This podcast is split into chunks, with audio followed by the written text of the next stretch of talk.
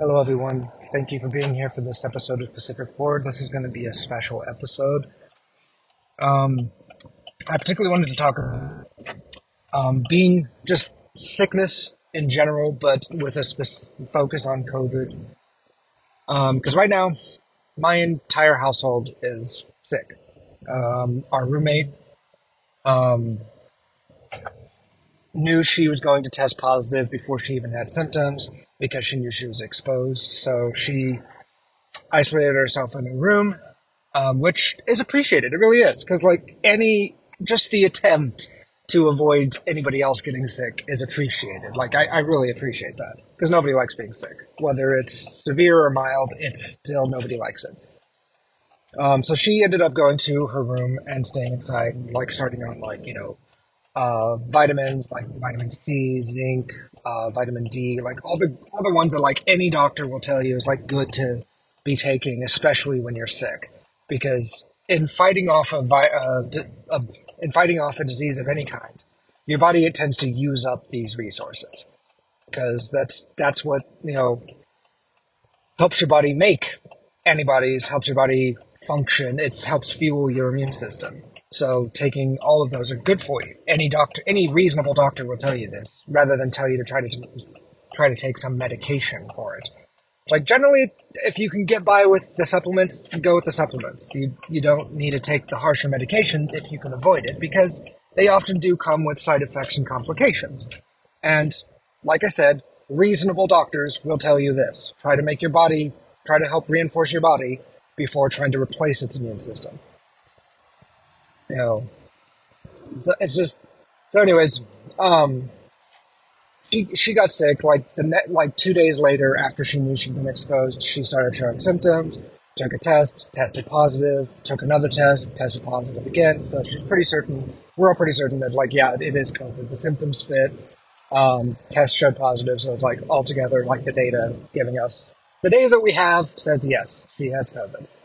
Um, thankfully, she has a mild a mild case of it, which is great because I've seen people that are completely healthy and they get a fucking severe case of it. But then again, in my cousin's case, um, she also was working 12 hour days and continued to work while she was sick. So it ended up taking like three weeks for her to get better. So it's like that's also an important thing is like being able to take the time to stop you know, take time off work. I know it sucks. I know you don't like losing money, but one of the great things about um, Oregon's paid leave system is now you actually have a guaranteed paid sick leave here in Oregon. Yes, it's another tax on our paychecks, but okay, we can live with that as long as they don't try to keep adding more, I suppose. I think we've reached the limit. But the idea is, is that like there's a fund that's similar to unemployment or anything else that you specifically draw on when you're sick, when you're taking like bereavement leave, family leave, maternity leave, paternity leave. So, like, even the father can take time off when there's been a baby, when there's been a birth. And that's great because, like, the mother can do it for, like, say, the first six months. And then by that time, you know, the baby should be out of the woods and, like, you know, able to more or less function, but they still need a parent there. Um, it's not really viable to have a babysitter at that point because not a lot of babysitters are really educated for like pre, you know infant care. And if you're younger than a year, you're an infant still. So that's like not a lot of babysitters are educated for that or, or prepared to deal with that. So that's that's one thing. But like so just talking about the value of you know Oregon's paid leave, it's a great idea. Um, I would have hoped that they'd have just boosted unemployment to utilize this simplify a lot of the programs we have that are basically all doing a similar thing to where it's all similar funding. Um, you pull on it for different reasons. And the, th- the thing is, is like if we did it right, we'd be able to fund everybody, everything. It, it wouldn't be a problem. But anyway, so going back, um, my roommate is sick. She's getting better now. It's been like four or five days. Um, so thankfully, she's starting to be on the mend. Um, my boyfriend, who I am in the same room with, he's also sick. Um, we haven't taken a test yet. I need to get one today. Um, he's been showing symptoms the last two days solid, and then kind of the third day. Um, he felt a little off on that day, but he didn't quite feel full blown sick. Now he does for two days solid. Um, we've been taking vitamins and supplements and whatnot and making sure to stay hydrated, taking all of that before, you know, since we knew Mary had been exposed. So it's like, and we've been staying in our room, like just trying to, you know, mitigate any level of sickness. Cause like, why not? Like, it, it makes sense to make some attempt to not get sick. I mean, come on, guys. Um, so, but even still, he seemed to get sick. So it just goes to show how easy it is for something as simple as a cold, which COVID spreads the same as a cold, so I can use it as an analog. Um, a simple cold spreads so damn easily. So it makes sense that we try to do everything we can. But isolation is just one thing. Like that's that's a good thing. That's a you know good idea. But at the same time, like you've got to make sure that your immune system is as prepared as it can be.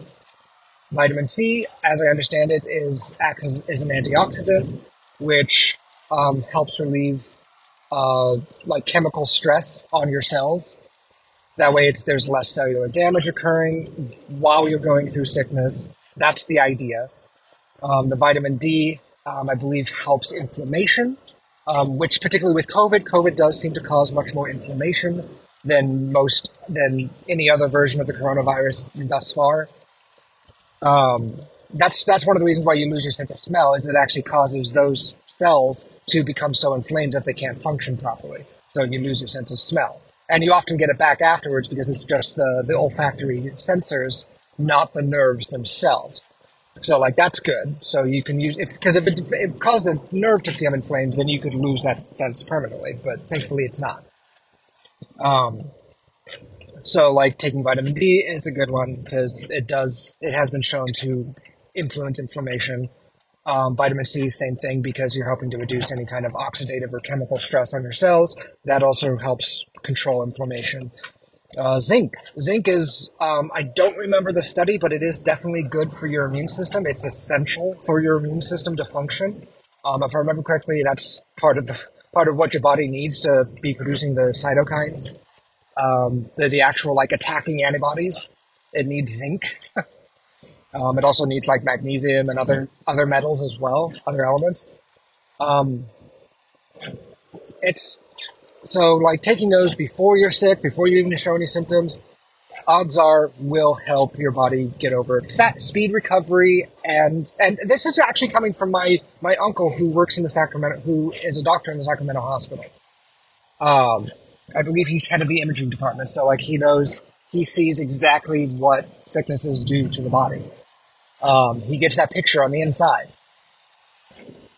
So um, he recommended, you know, take vitamins and supplements because it can help um, lessen the symptoms because it's giving your body the fuel, the, the resources that it needs. You're basically being the supply line to your body.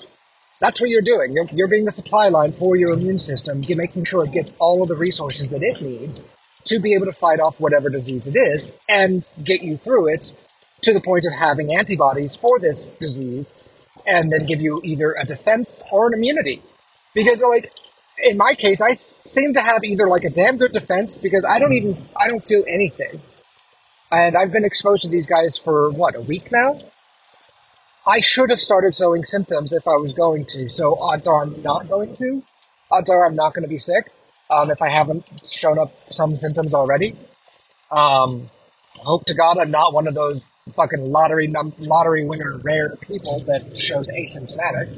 That would suck because I would not want to be the person that's spreading a sickness around of any kind while not feeling anything and not realizing I'm, you know, infected. That would absolutely suck. I would hate that.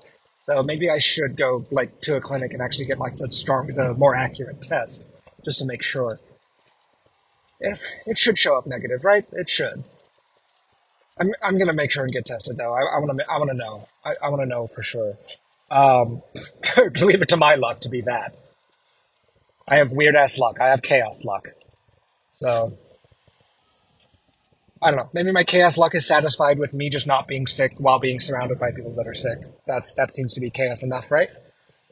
But I yeah, I just I wanted to do this as a as a like a PSA like if you expect to be sick or if you are sick, it is a damn good idea. One number one is definitely stay hydrated. You've got to drink enough water because being dehydrated is known to cause, proven to cause chronic inflammation on top of whatever inflammation is being caused by the disease itself. So that just makes all of your symptoms worse and makes any damage to your body worse because it's already at a vulnerable state. So you definitely need to drink enough water.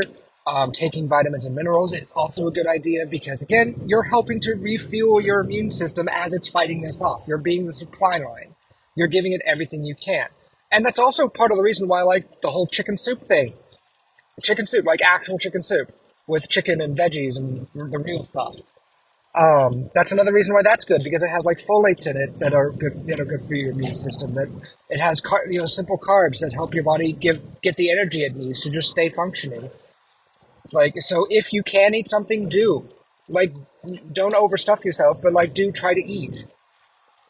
Um, you need to, and things like orange juice. Orange juice is incredibly high in vitamin C. It has other uh, minerals. It has if you ta- if you get the stuff that with that has the pulp, then it has dietary fibers.